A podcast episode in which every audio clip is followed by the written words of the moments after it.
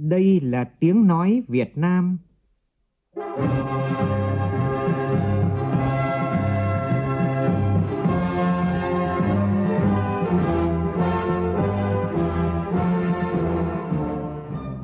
là tiếng nói Việt Nam, phát thanh từ Hà Nội, thủ đô nước Cộng hòa xã hội chủ nghĩa Việt Nam.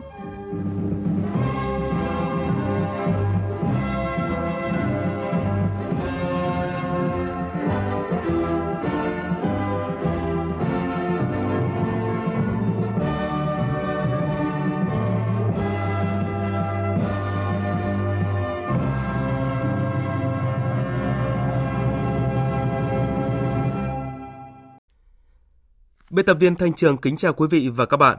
Mời quý vị và các bạn nghe chương trình Thời sự sáng của Đài Tiếng Nói Việt Nam. Hôm nay thứ Bảy ngày mùng 1 tháng 8 năm 2020, tức ngày 12 tháng 6 năm canh tí. Chương trình có những nội dung chính sau đây.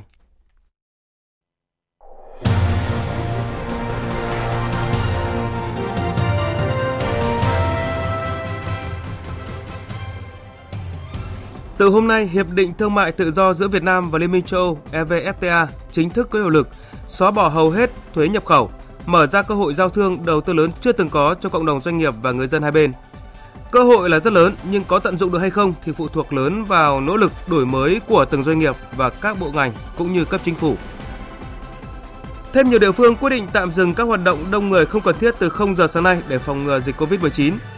Trên thế giới, số ca nhiễm vẫn không ngừng tăng lên. Mỹ dẫn đầu số ca tử vong và ca nhiễm. Nền kinh tế nước này sụt giảm tới gần 33% trong quý 2 vì dịch bệnh. Các địa phương ven biển tập trung kêu gọi tàu thuyền và chuẩn bị các phương án ứng phó khi áp thấp nhiệt đới trên biển Đông có thể mạnh lên thành bão, tấn công đất liền. Đại sứ Australia và đại sứ Trung Quốc tại Ấn Độ khẩu chiến vì Biển Đông. Tổ chức Thương mại Thế giới bất đồng về lựa chọn nhà lãnh đạo tạm quyền thay thế Tổng giám đốc đương nhiệm vừa từ chức.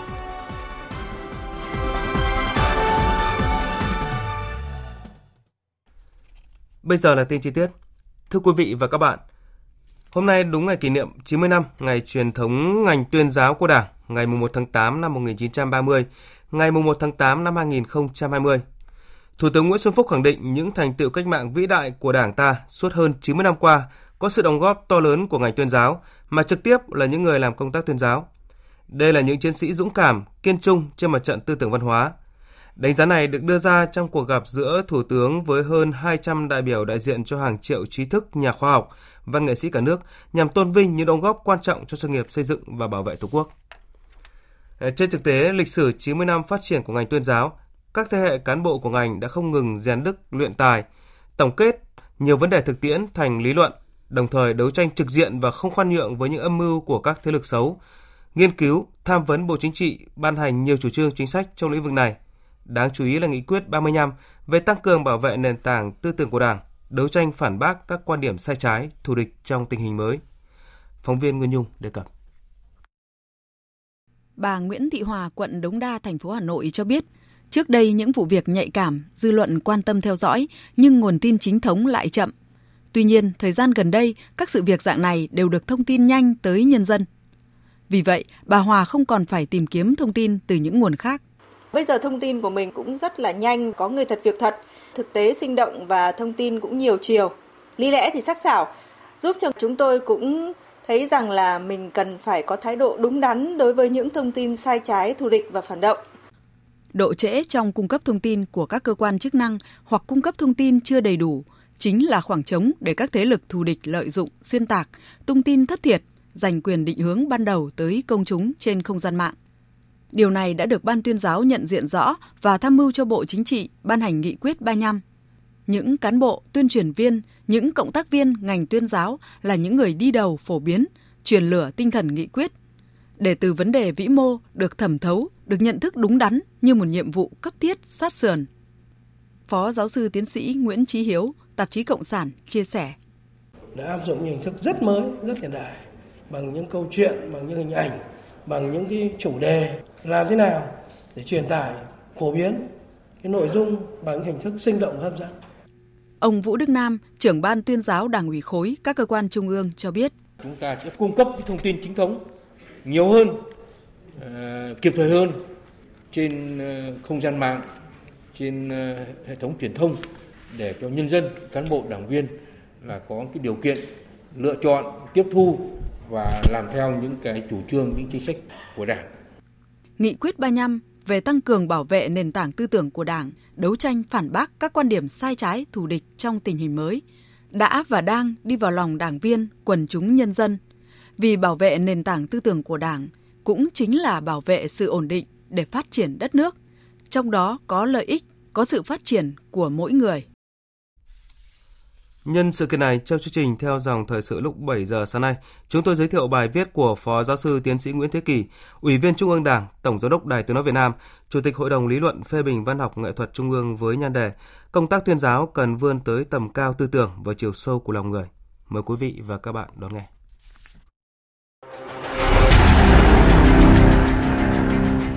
Đẩy lùi COVID-19, bảo vệ mình là bảo vệ cộng đồng – Tính đến 6 giờ sáng nay, nước ta có thêm 12 ca dương tính với virus SARS-CoV-2. Các ca nhiễm chủ yếu liên quan đến bệnh viện Đà Nẵng. Trước đó tối qua, nước ta ghi nhận thêm một ca tử vong liên quan tới COVID-19. Bệnh nhân 437 tử vong vì sốc nhiễm trùng trên nền bệnh lý nặng và mắc COVID-19. Phó giáo sư tiến sĩ Nguyễn Trường Sơn, Thứ trưởng Bộ Y tế, trưởng bộ phận thường trực đặc biệt chống dịch COVID-19 của Bộ Y tế tại thành phố Đà Nẵng cho biết, đây là bệnh nhân nam 61 tuổi, trú ở phường Hòa An, quận Cẩm Lệ, thành phố Đà Nẵng. Bệnh nhân tiền sử mắc suy thận mạn đã điều trị suy thận và chạy thận nhân tạo, tăng huyết áp, đái tháo đường, dung nhĩ, gút tại bệnh viện Đà Nẵng trong thời gian dài trước khi phát hiện mắc COVID-19. Ngày 29 tháng 7, bệnh nhân trụy mạch, huyết áp phụ thuộc vận mạch liều cao, bệnh nhân được làm ECMO. Bệnh nhân đã được tiểu ban điều trị hội trần nhiều lần. Dù đã được các bác sĩ bệnh viện Đà Nẵng tập trung cứu chữa nhưng đã tử vong vào chiều qua. Nguyên nhân tử vong, sốc nhiễm trùng, suy đa tạng, ngừng tuần hoàn hô hấp trên bệnh nhân viêm phổi, suy thận mạn đang chạy thận định kỳ, có bệnh kèm tăng huyết áp, gút, mắc COVID-19. Như vậy, đến nay, nước ta ghi nhận 2 ca tử vong liên quan tới COVID-19. Ca đầu tiên là bệnh nhân 428, 70 tuổi, có địa chỉ thường trú tại thành phố Hội An, tỉnh Quảng Nam. Nguyên nhân tử vong được xác định là nhồi máu cơ tim trên nền bệnh lý nặng, tăng huyết áp, bệnh tim thiếu máu cục bộ, suy tim, suy thận mạn giai đoạn cuối, biến chứng, suy hô hấp do suy tim và COVID-19. Trong tối qua, Thứ trưởng Bộ Y tế Nguyễn Trường Sơn đã tới động viên các y bác sĩ và bệnh nhân tại Bệnh viện Trung ương Huế cơ sở 2 tại huyện Phong Điền, kiểm tra phác đồ chữa trị cho những bệnh nhân COVID-19 đang điều trị tại đây. Bệnh viện Trung ương Huế cơ sở 2 hiện đang điều trị cho 18 bệnh nhân COVID-19 từ thành phố Đà Nẵng và tỉnh Quảng Nam chuyển đến. Hầu hết các bệnh nhân tại đây đều ở trong tình trạng nặng. Thứ trưởng Bộ Y tế Nguyễn Trường Sơn yêu cầu Bệnh viện Trung ương Huế tăng cường hơn nữa công tác ứng phó cấp cứu điều trị các bệnh nhân được chuyển về từ các địa phương khác đến. Bên cạnh đó, bệnh viện tăng cường hơn nữa đội ngũ y bác sĩ có chuyên môn nghiệp vụ cao, hỗ trợ các địa phương ở khu vực miền Trung Tây Nguyên trong việc khống chế điều trị dịch COVID-19. Hiện thì thêm nhiều địa phương quyết định tạm dừng các hoạt động đông người không cần thiết từ 0 giờ sáng nay để phòng ngừa dịch bệnh. Tại Hà Nội, từ 0 giờ sáng nay tạm dừng tất cả các hoạt động như lễ hội, thể thao, quán bar, karaoke, ngừng triệt để hoạt động bán nước vỉa hè. Các nhà hàng tiến hành bán nhưng phải ngồi giãn cách 1 mét trở lên. Khi đi mua hàng tại các cửa hàng, cửa hiệu, siêu thị cũng vậy, và cũng từ 0 giờ sáng nay thì tỉnh Phú Yên tạm đình chỉ hoạt động các cơ sở massage, karaoke, vũ trường, quán bar, các tụ điểm vui chơi giải trí, các điểm truy cập internet điện tử, các dạp chiếu phim, hạn chế hội họp, tổ chức các sự kiện tập trung đông người. Tỉnh Đồng Nai cũng quyết định tạm dừng các hoạt động dịch vụ không thiết yếu từ 0 giờ sáng nay, khuyến khích các đơn vị áp dụng hình thức hội nghị, hội họp trực tuyến. Trung tâm Kiểm soát bệnh tật thành phố Hồ Chí Minh vừa ra thông báo khẩn cho người dân từng đến các địa điểm ở Ion Bình Tân, nơi bệnh nhân 450 thường xuyên tới để mua sắm trong thời gian từ ngày 21 đến ngày 27 tháng 7, thực hiện các biện pháp phòng dịch. Trung tâm Kiểm soát Bệnh tật thành phố đề nghị với người từng đi đến các khu vực và trong khung giờ vừa nêu tự cách ly tại nhà 14 ngày kể từ ngày cuối cùng đến Ion. Nếu có việc buộc phải ra ngoài thì phải đeo khẩu trang, rửa tay, giữ khoảng cách an toàn với người đối diện. Trước diễn biến phức tạp của dịch bệnh, các siêu thị ở thành phố Hồ Chí Minh cũng đã kích hoạt biện pháp phòng chống dịch bệnh. Khách hàng cũng ý thức bảo vệ bản thân mình hơn. Tin của phóng viên Lệ Hằng. Siêu thị Ion quận Bình Tân sau thông tin bệnh nhân số 450 nhiều lần đến đây giờ trở nên vắng khách Tại siêu thị luôn có 4 đến 5 nhân viên liên tục lau chùi sát khuẩn hành lang lối đi quầy kệ. Một vài khách hàng đến đây mua sắm cũng ý thức hơn trong phòng ngừa.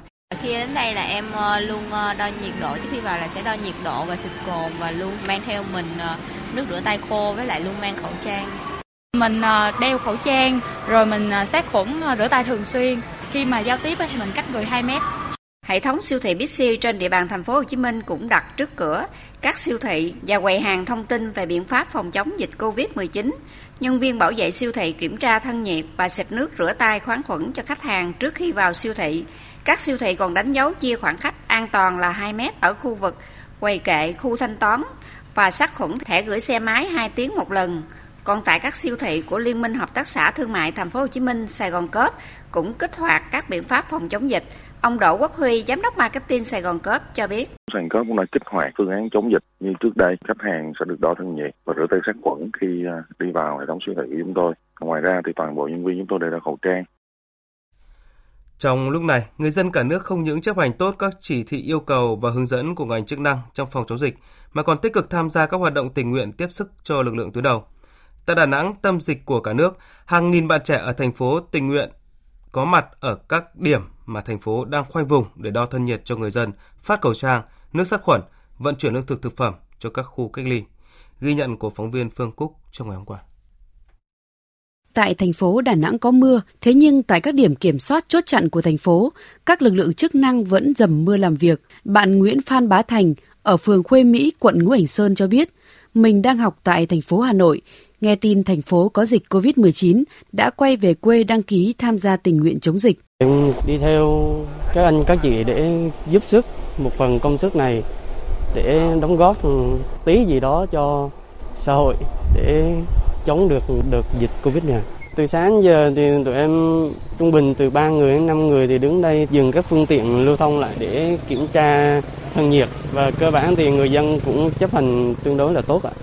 Trước những diễn biến phức tạp của dịch bệnh, Thành đoàn Đà Nẵng kêu gọi hãy sẵn sàng hành động vì thành phố Đà Nẵng thân yêu với hai đội hình cho các bạn đoàn viên thanh niên đăng ký tham gia là đội hình sẵn sàng ứng phó với các tình huống mới của dịch bệnh COVID-19, đội hình sẵn sàng hiến máu tình nguyện chung tay phòng chống COVID-19. Tính đến nay đã có khoảng 8.000 đoàn viên thanh niên, độ tuổi từ 18 đến 30 đăng ký tham gia ứng phó với dịch COVID-19. Chị Hoàng Trân Châu, Bí thư quận đoàn Ngũ Hành Sơn, thành phố Đà Nẵng cho biết, hiện tại quận có 29 điểm kiểm soát chốt chặn, mỗi điểm có hai đoàn viên tham gia hỗ trợ. Đảm bảo các bạn sẽ không bị đói bụng, không bị khát nước và sẽ có những cái đồ bảo hộ cần thiết nhất cho mỗi cá nhân. Mình tin là với cái đợt dịch dù có dài hay là ngắn đi nữa thì thanh niên của mình vẫn sẽ tiếp tục xung kích và tiếp tục đeo bám cái cái địa bàn này đến khi nào mà kiểm soát được tình hình đó thôi. Trên thế giới, số ca mắc vẫn không ngừng tăng lên. Tính đến đêm qua, trên toàn cầu có tổng cộng hơn 17 triệu 500 nghìn ca mắc và gần 700 nghìn ca tử vong. Tổng Giám đốc Tổ chức Y tế Thế giới WHO cảnh báo đại dịch COVID-19 là cuộc khủng hoảng y tế mà một thế kỷ mới xảy ra một lần, để lại những hệ quả nghiêm trọng trong nhiều thập niên tới. Tại Mỹ, theo số liệu thống kê mới nhất của nước này, GDP của Mỹ đã sụt giảm tới gần 33% trong quý 2 sau khi bị ảnh hưởng nặng nề bởi đại dịch COVID-19. Đây là lần đầu tiên nền kinh tế Mỹ lâm vào tình trạng bi đát như vậy kể từ cuộc đại suy thoái những năm 1930. Mỹ đang chịu nhiều thiệt hại về người và của vì dịch bệnh. Nước này cũng đang dẫn đầu về số ca nhiễm và tử vong. Chỉ trong tháng 7 vừa qua, số ca tử vong tăng lên gần 25.000 người so với tháng trước đó. Các chuyên gia y tế hiện đang lo ngại các đợt bùng phát mới sẽ diễn ra tại các bang ở khu vực Trung Tây sau khi người dân di chuyển do kỳ nghỉ hè. Còn tại Anh, Thủ tướng Anh Boris Johnson thông báo sẽ hoãn kế hoạch nới lỏng phong tỏa giai đoạn tiếp theo do tỷ lệ lây nhiễm bệnh COVID-19 ở nước này gia tăng trở lại. Phát biểu trong một cuộc họp báo, Thủ tướng Johnson cho biết nước này sẽ tạm hoãn và đình chỉ việc mở cửa trở lại vùng England trong ít nhất 2 tuần mà theo kế hoạch ban đầu sẽ diễn ra vào ngày hôm nay.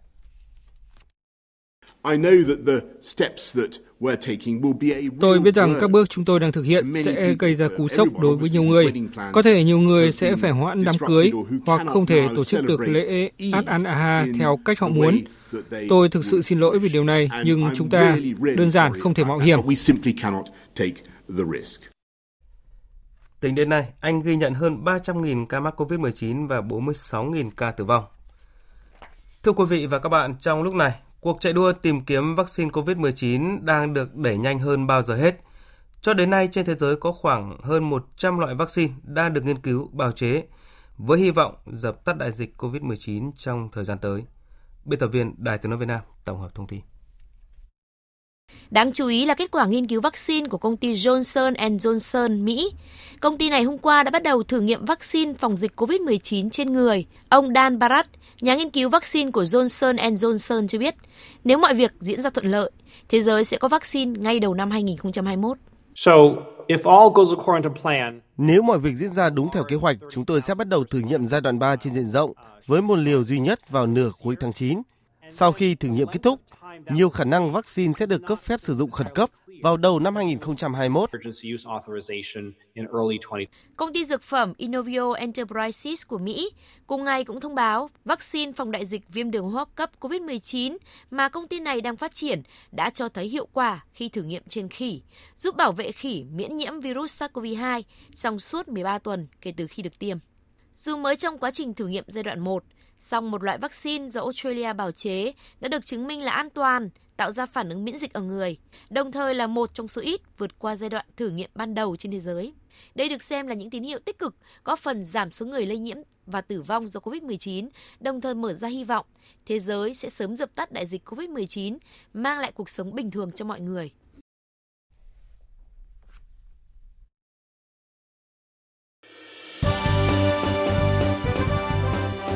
Thời sự tiếng nói Việt Nam.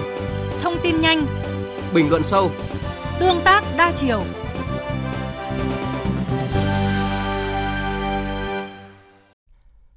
Thưa quý vị và các bạn, hôm nay Hiệp định Thương mại Tự do EVFTA giữa Việt Nam và Liên minh châu Âu chính thức có hiệu lực, mở ra cơ hội giao thương và đầu tư lớn chưa từng có cho cộng đồng doanh nghiệp và người dân hai bên. Đặc biệt trong bối cảnh đối phó với những thay đổi của đại dịch COVID-19, các nước đều đang trong quá trình nỗ lực để đa dạng hóa chuỗi cung ứng của mình thì đây là cơ hội tốt để hai bên tận dụng. Liên minh châu Âu là thị trường xuất khẩu lớn thứ ba của nước ta với kim ngạch hơn 42 tỷ đô la Mỹ trong năm ngoái. Hiệp định EVFTA với cam kết dỡ bỏ thuế quan đối với hầu hết các mặt hàng đang giúp cộng đồng doanh nghiệp kỳ vọng đẩy mạnh xuất khẩu vào thị trường này. Cơ hội thì rất lớn, song có chấp được hay không thì còn phụ thuộc rất nhiều vào chính sự đổi mới cải cách của cộng đồng doanh nghiệp và của các bộ ngành. Phóng viên Nguyên Long đề cập. Theo nghiên cứu của Bộ Kế hoạch và Đầu tư ở thời điểm trước khi có dịch COVID-19 xuất hiện, cho thấy ngay trong vòng 5 năm đầu thực hiện, Hiệp định EVFTA có thể đóng góp vào nền kinh tế tăng thêm khoảng từ 2,18 đến 3,25%, tức là xung quanh 0,5 điểm phần trăm GDP mỗi năm. Theo tiến sĩ Vũ Tiến Lộc, Chủ tịch Phòng Thương mại và Công nghiệp Việt Nam, đó mới chỉ là cơ hội. Để những con số đó trở thành hiện thực, yếu tố quyết định nằm ở quyết tâm cải cách thể chế để thực thi chủ động, hiệu quả hiệp định này. Tôi cho rằng để thực hiện hội nhập thành công thì cải cách thể chế là một yêu cầu quan trọng nhất. Thể chế nào thì doanh nghiệp đó. Nếu chúng ta có một cái thể chế chất lượng tốt hơn thì chúng ta sẽ thu hút được những công đoạn có giá trị cao hơn của các cái chuỗi giá trị toàn cầu. Còn nếu chất lượng thể chế không cao thì chúng ta cũng mãi chỉ dừng lại ở khâu gia công lắp ráp. Đồng quan điểm này, tiến sĩ Đặng Kim Sơn, nguyên viện trưởng Viện Thể chế và Thị trường Nông nghiệp cho rằng nếu không hình thành được chuỗi liên kết đủ tiêu chuẩn từ sản xuất đến thị trường thì khó có thể đứng vững trên chính sân nhà. Những mặt hàng tỷ đô đấy là chúng ta phải xây dựng các chuỗi giá trị. Ở đầu sản xuất đấy hình thành các vùng chuyên canh. Lõi của nó phải có các nhà máy, có các trung tâm về hậu cần đấy.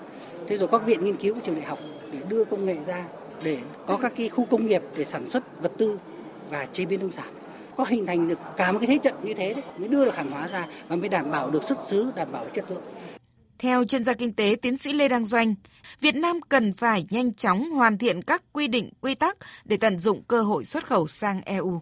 Vấn đề ở đây là các cái quy định về vệ sinh an toàn thực phẩm, các cái quy định về xuất xứ cũng như là các cái quy định về thế nào là sản phẩm sản xuất tại Việt Nam nếu như sản phẩm sản xuất tại Việt Nam nhưng giá trị gia tăng ở Việt Nam quá thấp và chúng ta nhập quá nhiều nguyên phụ liệu từ nước ngoài ở Việt Nam chỉ có lắp ráp thôi, thì những các cái điều đó sẽ không được tận dụng các cái cơ hội của thị trường châu Âu. Tôi nghĩ rằng là đây là cái thời cơ mà các hiệp hội của chúng ta cần ngồi lại với nhau và kết hợp với lại ngân hàng, với lại các doanh nghiệp để tăng cái giá trị gia tăng của các doanh nghiệp Việt Nam. Có thể thấy trong rất nhiều thách thức được chỉ ra khi Việt Nam tham gia các hiệp định thương mại tự do thế hệ mới, trong đó có EVFTA, phải kể đến việc tuân thủ nghiêm ngặt các quy tắc của luật pháp quốc tế. Điều này đòi hỏi Việt Nam phải sửa đổi, ban hành, cải cách pháp lý trong nước phù hợp với thông lệ quốc tế.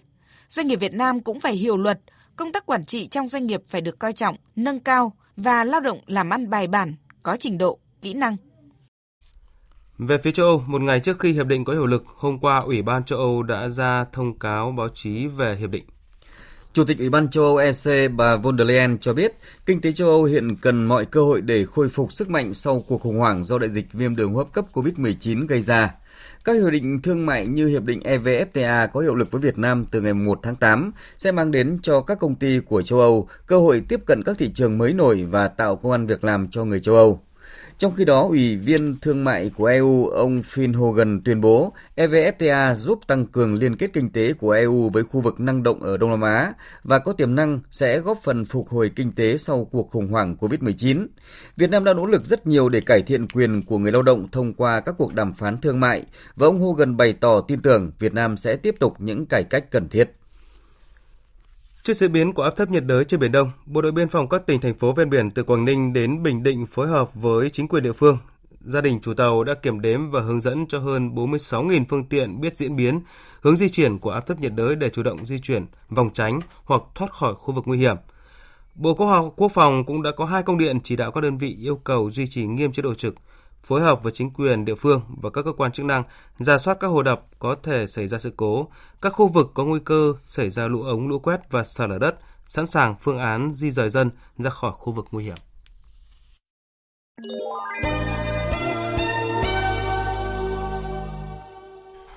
Tin thế giới, đại diện ngoại giao của Trung Quốc và Australia tại Ấn Độ vừa qua liên tục có những lời lẽ công kích nhau trên mạng xã hội liên quan tới vấn đề Biển Đông. Động thái này diễn ra chỉ một tuần sau khi Australia gửi công hàm lên Liên Hợp Quốc bác bỏ các yêu sách chủ quyền phi lý của Trung Quốc tại Biển Đông. Phóng viên Phan Tùng, thường trú tại Ấn Độ, thông tin. Trong bài báo, Đại sứ Australia tại Ấn Độ khẳng định nước này bác bỏ các yêu sách của Trung Quốc về quyền lịch sử và các vùng nước nội thủy có liên quan tới Biển Đông. Đại sứ Australia tại Ấn Độ Barry O'Farrell nói, Chúng tôi tiếp tục quan ngại sâu sắc về các hành động tại Biển Đông mà chúng tôi cho rằng làm mất ổn định tình hình và có thể kích động các hành động leo thang. Tuần trước, Australia đã gửi công hàm lên Tổng thư ký Liên Hợp Quốc bác bỏ các yêu sách hàng hải phi pháp của Trung Quốc tại Biển Đông. Đại diện ngoại giao của Australia cũng cho biết, theo phán quyết của Tòa trọng tài năm 2016 vốn chống lại các yêu sách của Trung Quốc, Australia bác bỏ các tuyên bố của Trung Quốc về quyền lịch sử và các vùng nội thủy chưa đầy 24 giờ sau khi bài phỏng vấn của đại sứ Australia được công bố, đại sứ Trung Quốc tại Ấn Độ Tôn Vệ Đông lập tức lên trang Twitter cá nhân bày tỏ sự phản đối. Trong dòng tweet ngày 31 tháng 7, đại sứ Trung Quốc cho rằng chủ quyền lãnh thổ, các lợi ích và quyền hàng hải của Bắc Kinh đều phù hợp với luật pháp quốc tế. Ngay sau đó, đáp lại phát ngôn của ông Tôn Vệ Đông trên Twitter, đại sứ Australia Barry O'Farrell lên tiếng bày tỏ hy vọng Trung Quốc sẽ tuân thủ phán quyết năm 2016 của Tòa trọng tài vụ kiện Philippines đối với Trung Quốc về vấn đề Biển Đông, đồng thời kiềm chế những hành động đơn phương thay đổi hiện trạng. Những trao đổi qua lại giữa các nhà ngoại giao Trung Quốc và Australia tại Ấn Độ xuất hiện chỉ một tuần sau khi chính phủ Australia gửi công hàm lên Liêu Quốc bác bỏ các yêu sách của Trung Quốc với Biển Đông. Canberra cho rằng những tuyên bố này không phù hợp với Công ước Liêu Quốc về luật biển năm 1982. Các quốc gia thành viên của Tổ chức Thương mại Thế giới WTO đã không đạt được nhất trí về việc lựa chọn một nhà lãnh đạo tạm quyền trong vài tháng thay thế Tổng giám đốc Roberto Azevedo vừa từ chức. WTO hiện À, xin lỗi quý vị và các bạn, WTO hiện có 4 phó tổng giám đốc gồm một người Nigeria, một người Đức, một người Trung Quốc và một người Mỹ. Theo quy định của WTO, các nước thành viên có thể bầu chọn một trong 4 phó tổng giám đốc giữ chức tổng giám đốc tạm quyền cho đến khi chọn ra được một người đứng đầu chính thức. Giữa tháng 5 vừa qua, Tổng giám đốc đương nhiệm của WTO Roberto Azevedo đã bất ngờ thông báo quyết định từ chức vì lý do gia đình sớm hơn một năm trước khi nhiệm kỳ thứ hai của ông chính thức kết thúc.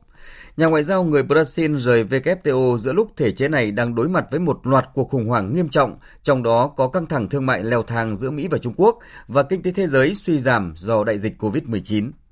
Tiếp theo là tin thể thao.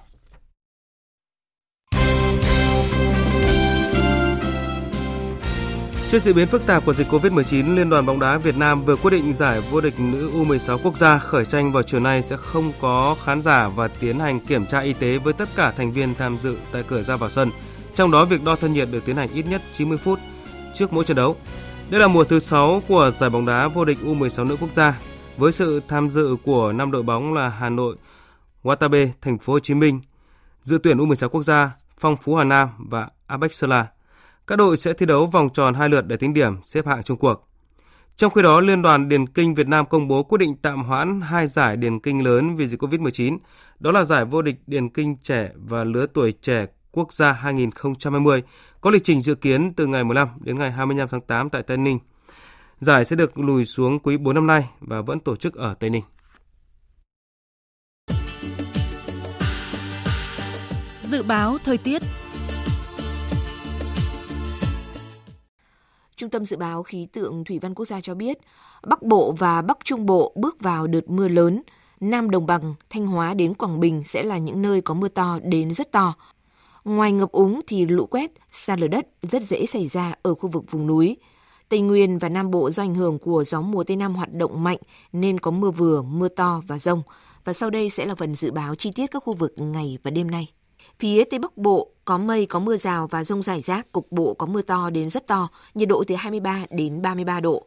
Phía Đông Bắc Bộ có mưa rào và rông rải rác, cục bộ có nơi mưa vừa, mưa to.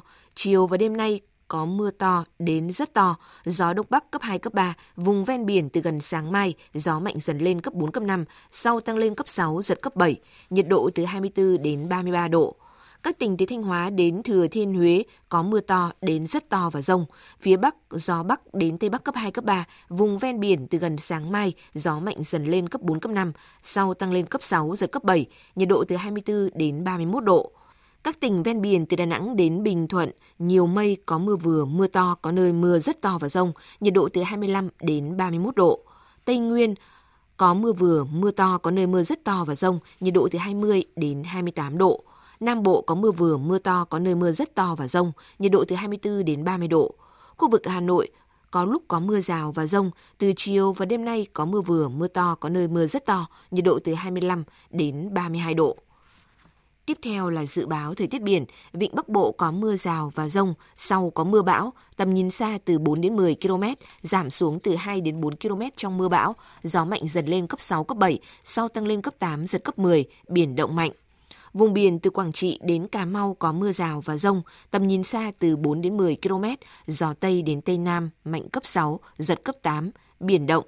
Vùng biển từ Cà Mau đến Kiên Giang và Vịnh Thái Lan có mưa rào và rông rải rác, tầm nhìn xa từ 4 đến 10 km, gió Tây đến Tây Nam cấp 5.